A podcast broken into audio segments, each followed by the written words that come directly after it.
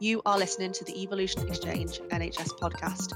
We shine a light on the topics that matter to digital and data leaders within the NHS. I'm Emma Heath and I help connect digital leaders with interim talent in the NHS, and I'm your host. The views expressed by guests are their own and do not necessarily reflect the official position or policy of their organisation. Welcome, everybody, to today's podcast uh, discussing the topic of collaboration in the NHS. Um, again, this is a really new topic, so I'm really kind of excited this evening to hear your thoughts and you know start this series off. Also, just a big thank you um, to all of you. I know that you're really busy, um, taking some time out of your day to kind of get involved.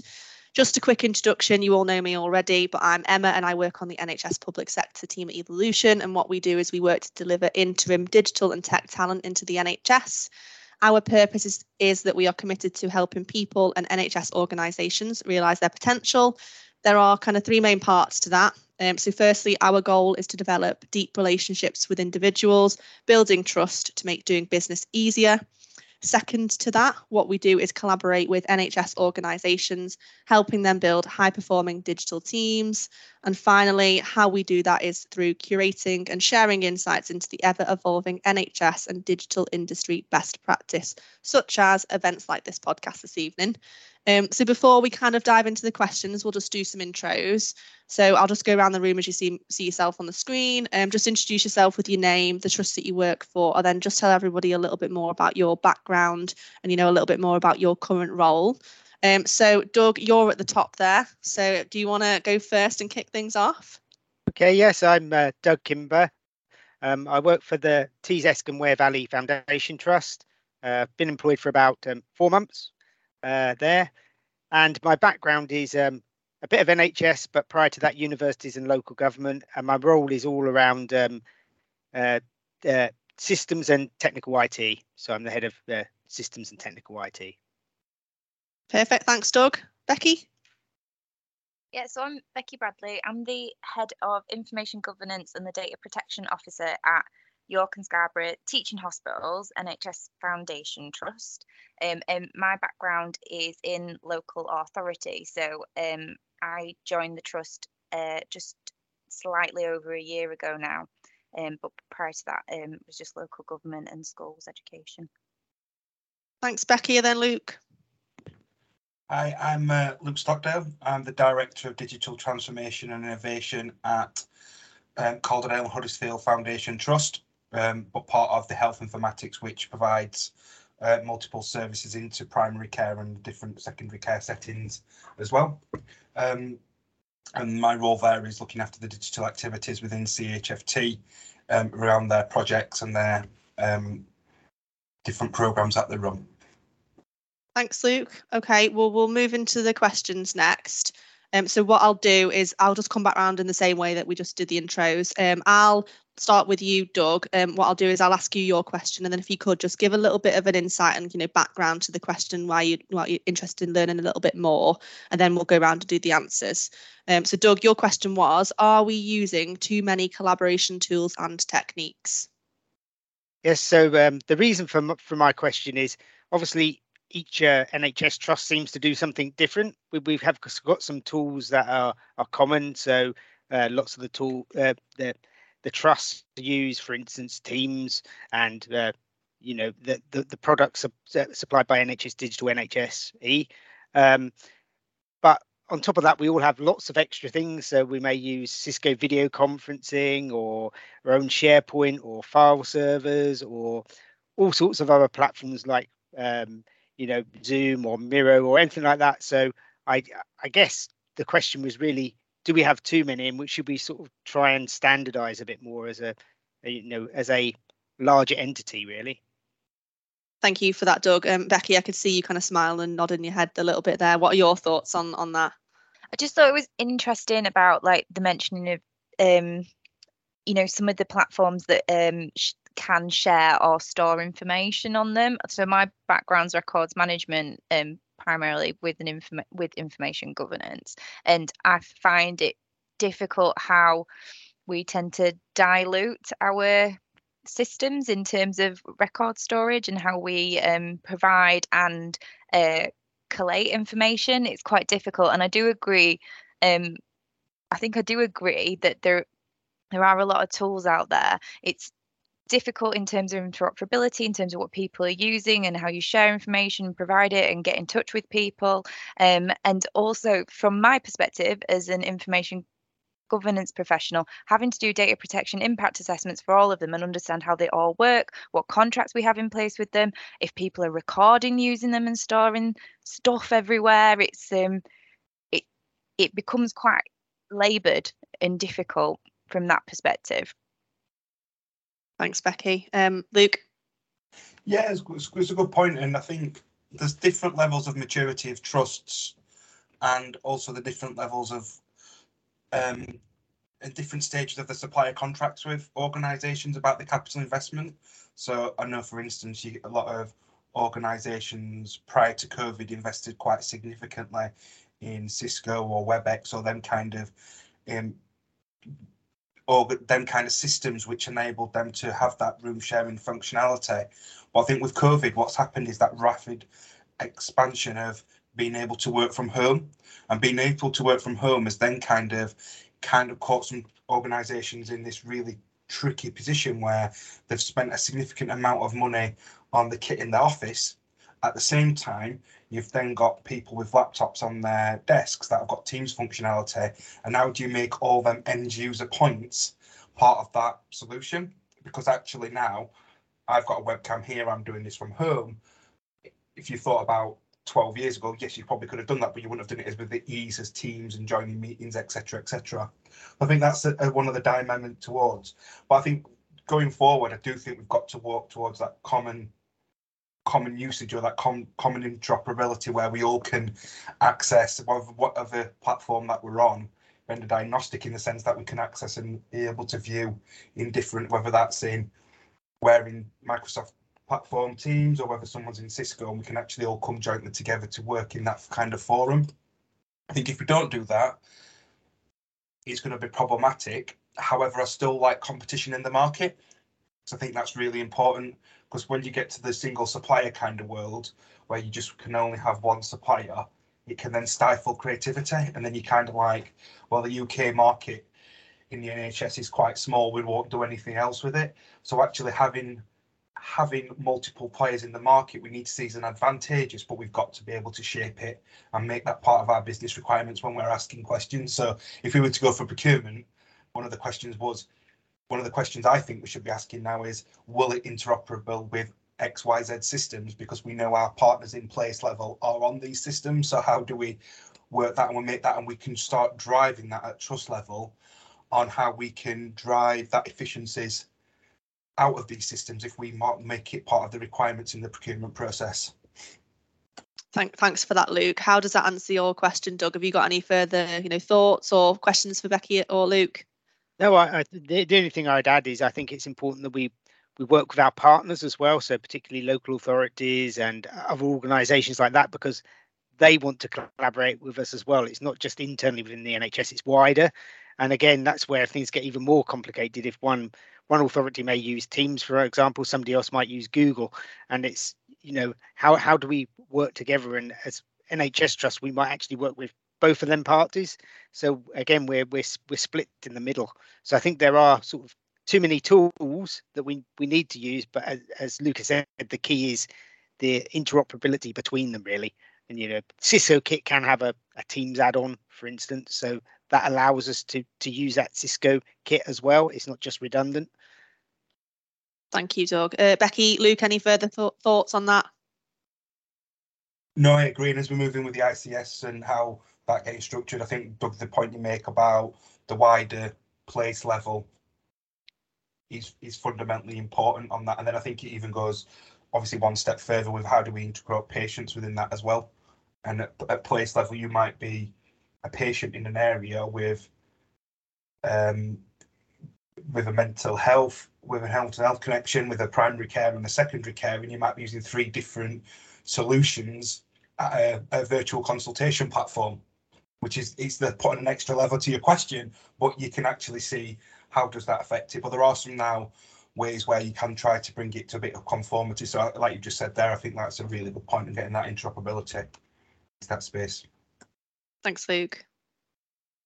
Becky, any th- further thoughts or? No, not really. Well, I was thinking about Luke, um, the comment about COVID and the rapid push towards working in this kind of way, and it was just interesting that I feel like it's put, what kind of governance we put around this to make sure that we're not doing the same thing like because we're excited that there's all of this like technology out there that we can use but understanding what governance we can put in place to stop it from going like like it has done with covid um, because we needed it. But then again if something similar happens again in the future it's making sure that the emergency response to that isn't necessarily as like just get it in place because we can do it. It's it's more contained and we're better able then to develop that interoperability and um, collaborative working from that ongoing rather than then now trying to sort of pull it back in and create something from that. Thanks becky. Um yeah covid i mean two two years isn't it? Two two year anniversary today. What what a coincidence um, no, thanks for thanks for that, guys. Um, all right, we'll move on to the next question then. Um, so Becky, we'll come to you. Um, so your question was, how can having effective information asset owners drive impo- improved use of information? Yeah, so um, in the trust, we are establishing a better information asset owner system in terms of understanding what information assets we have, who owns it, and who owns the risk for that. And I think for me, in terms of collaborative working, understanding who owns that risk and who is responsible and accountable for that would help us going forward because I think as we move towards the ICS, we're going to have this mass amount of information coming in, being shared, being used, and understanding who is accountable for that information as it becomes a collaborative tool is really necessary. And somebody within the trust who understands, or any organisation, understands what that information is and the risks around it and the risks of sharing it, I think is necessary at this point. And I'm not sure that any organisation is at the maturity level that has that ability. Thanks, Becky. Um, Luke, do you want to kick things off on this one? Yeah, you can do it. I think I think it's been a valid point, and I think how I think it's understanding from a patient's perspective that sometimes they do not understand. They see the blue badge of the NHS and they expect that that data is already shared amongst everyone already. So from their perspective, they expect all that hard work that you do, like behind the scenes, is already in place, it's already there, etc., etc. Notwithstanding it's potentially not there, and how do we structure that in such a way? Because they might think, well, I've give it to the NHS, I've ticked a box at my GP, and I expect every organisation within within under the umbrella of the NHS to have that. So that's one. The other aspect I think is really important as well in this one is it's fundamentally important, but also you've got to look at it from the consequences side of it. So if actually, if we start that education journey and what the consequences are of bad information and asset ownership is, what does that mean? What's the reputational risk?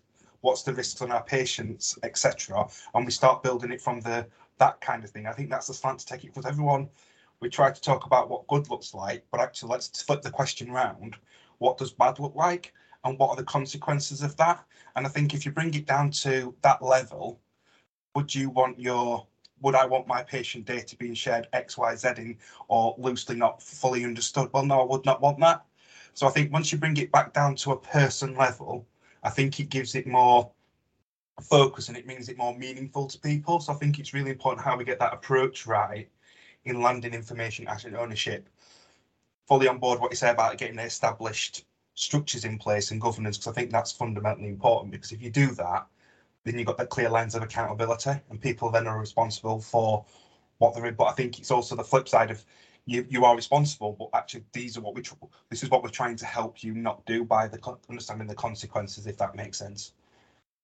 Thanks, Luke. Becky, I could see you really nodding your head away with some of the points Luke was making then.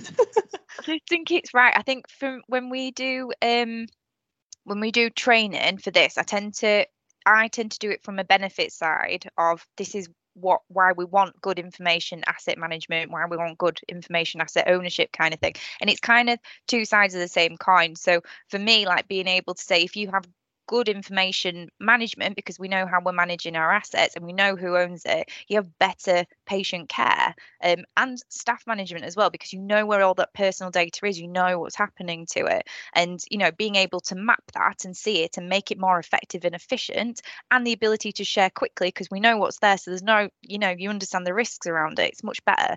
Um, whereas like luke's uh, the opposite side of that is you know you, if you don't do that you don't have you it slows you down it's you know inefficient you can't do these things as um easily as you want to and also it puts partners off working with you. Thanks thanks becky. Um doug what are your thoughts? Yeah i had um two thoughts. I think obviously it's important to um keep that data uh, integrity there. So i think you you need the the asset owners for that purpose, if nothing else, is to make sure that integrity is right, that the data is correct, it's up to date. You're only keeping what you need to keep, um, and it's not conflicting. Because the more we start sharing that information, the more chance there are that, that data will become wrong, or we'll have three versions of the same bit of data. Um, and I'm just thinking from a from a patient point of view, you know, I, I found it frustrating myself. You know, if you, if you go to the doctor and you have some test done, and then you go to the hospital and they want to repeat the same test you've had done two days ago and you're thinking well it's not that's a bit of a waste of resources. You're doing something that there's already something there for so why ask again? But they don't have access to that information. And similarly if you you know if you go to a&e for instance you know the gp doesn't always know what you've had had done. Um, they won't tell you what tests were done that won't that record won't get over to the gp so the gp can't help you in, in the same way so i think there's that bit around making sure that data flows properly and, and to do that you need them information owners, don't you? The asset owners. Thanks, thanks, Doug. Yeah, Becky, I could see you nodding away again there. Is that those, you know, answer your question for you? I think they're really helpful because I think you find a lot of resistance to this kind of work when you're in the trust because it's difficult um, and people aren't necessarily engaged with it. Because when you say IG, people are like, oh my gosh. But it, you know, I think having people that understand the importance of doing it, and I think particularly with Doug's comment about um, where we're coming together with lots of different information, understanding what the master record is. And this feeds into potentially these collaboration tools as well, where you have diluted information systems and understanding what is the master record, what is the truth, and what um, other people are inputting into. It makes a big difference to somebody's care. Thanks, Becky. Any further thoughts, Luke, Doug? No. Okay, No. good. Or, There's or a go on. bit there on the the the internal stuff around like HR and you know staff data because you know I, I don't know how your your trusts work, but certainly ours it's it's quite fragmented where that data is kept. It's not all kept in one HR record, and so again it it conflicts because then processes are all around you know if you change address, who do you tell you've changed address because that address record is kept in multiple places. Yeah, I was nodding again. Sorry, it's hard to see on a Yeah. podcast, but um, Oh, yeah, I agree. Um, I think there's a lot of um, uh, yeah, there's there's a lot of uh, room for improvement in terms of how HR records are managed um, electronically and physically um, across lots of organisations, I imagine. But our trust particularly struggles with it. Thanks, Becky. All right, well, we'll move on to the very final question. Um, so, Luke, last but not least, um, so your question is: How does digital help the NHS collaborate? Now, give us a give us a bit of an insight to that. Yeah, so this question it's kind of really interlinked with the other two questions, really. And when I was reflecting on it, I thought, Doug, is it the opposite of your question? But I don't think it. I don't think it is. I think it's it's kind of similar, but has a different train to it. So just by building on from the point you made there, Doug, about um, about the GPs not knowing what tests have been happening and etc., and about how that data flows and our patient expectations that we're actually one organisation with the umbrella under the umbrella of the NHS. So the question really for me is how does digital help us do that? So we've mentioned words like interoperability at the minute, obviously got patient care, but also how does it, what other ways does it help?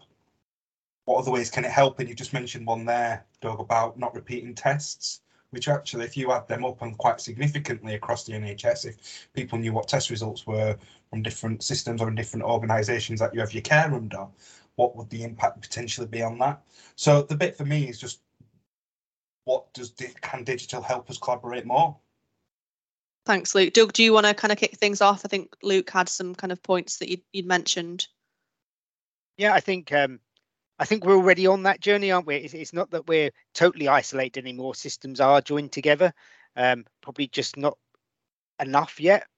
Um, and that I think part of that dispersed data storage, if you like, and information storage, sort of um, makes it a bit harder. But now with with systems that have all got um, APIs built into, you know, there, there's interfaces to actually join them together. It's, it's more about making them links and um, I, I, guess different organizations working closer together um, and trying to find them key records, if you like, or key fields where you can link something to something else. So whether that's, you know, uh, the person's NHS number or whether it's, you know, an address or something, but there there has to be sort of a an easier way of of joining things together than than what we do at the moment, I guess. Thanks, Doug. Becky? So my perspective on this was I think we need to recognise the amount of work that is still completed on paper um, and how we move forward with that and actually enable staff to complete like to create records digitally at, from the start um, so that it can enable that collaboration because we can put a lot of tools in place which help the interoperability which help it go to various different organizations can understand where we've been but there's always going to be delay if we're still creating paper um, and having to like physically scan that in and then interpret handwriting um, and then you've got the backlog of paper so it's understanding do we need the full medical history of people like how that works? So from my perspective i think digital is um you know it, it's always going to help us collaborate better. It, it, does at the minute we can can do like various different uh you know collaborations over video like tons of different stuff and be able to provide patient data incredibly quickly but we can't get there until we have a full digitized record for somebody. Um i think that's the there's a sticking point there of how you manage that modernization. Yep. thanks becky. Luke have you got any further thoughts kind of questions?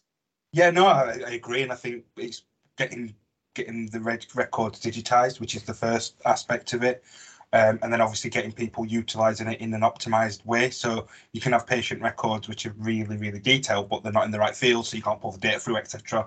Um, and then the other aspect for me on what I think is what Becky picked up on was about like you've got things like MDTs, um, like multiple discipline team meetings, and you can do them on Teams. People don't have to travel, especially when it's system wide. How can you, and also how can you bring? I think going forward, that triangulation of different aspects of bringing different clinicians into different meetings at different times for their specialties, that'll be something where I think it'll be, and I think it's the operating model. I think the capabilities there with the systems we've got is getting the operating model right now. So if you've got, if you've got two pathways that you run and they're interlinked, how does digital work in that space to bring, to collaborate with the patient, maybe two specialism or whether it's the third sector like Macmillan Cancer Nurses, how does how can all them come together as a joint piece within that as well to support collaboration. So definitely, um, long a long way to go, but I think it's the capabilities starting to emerge and become more mature. Is I think the operating models need to now develop into that space as well to support um, to support and really get the benefits out of some of this digital technology that's been delivered.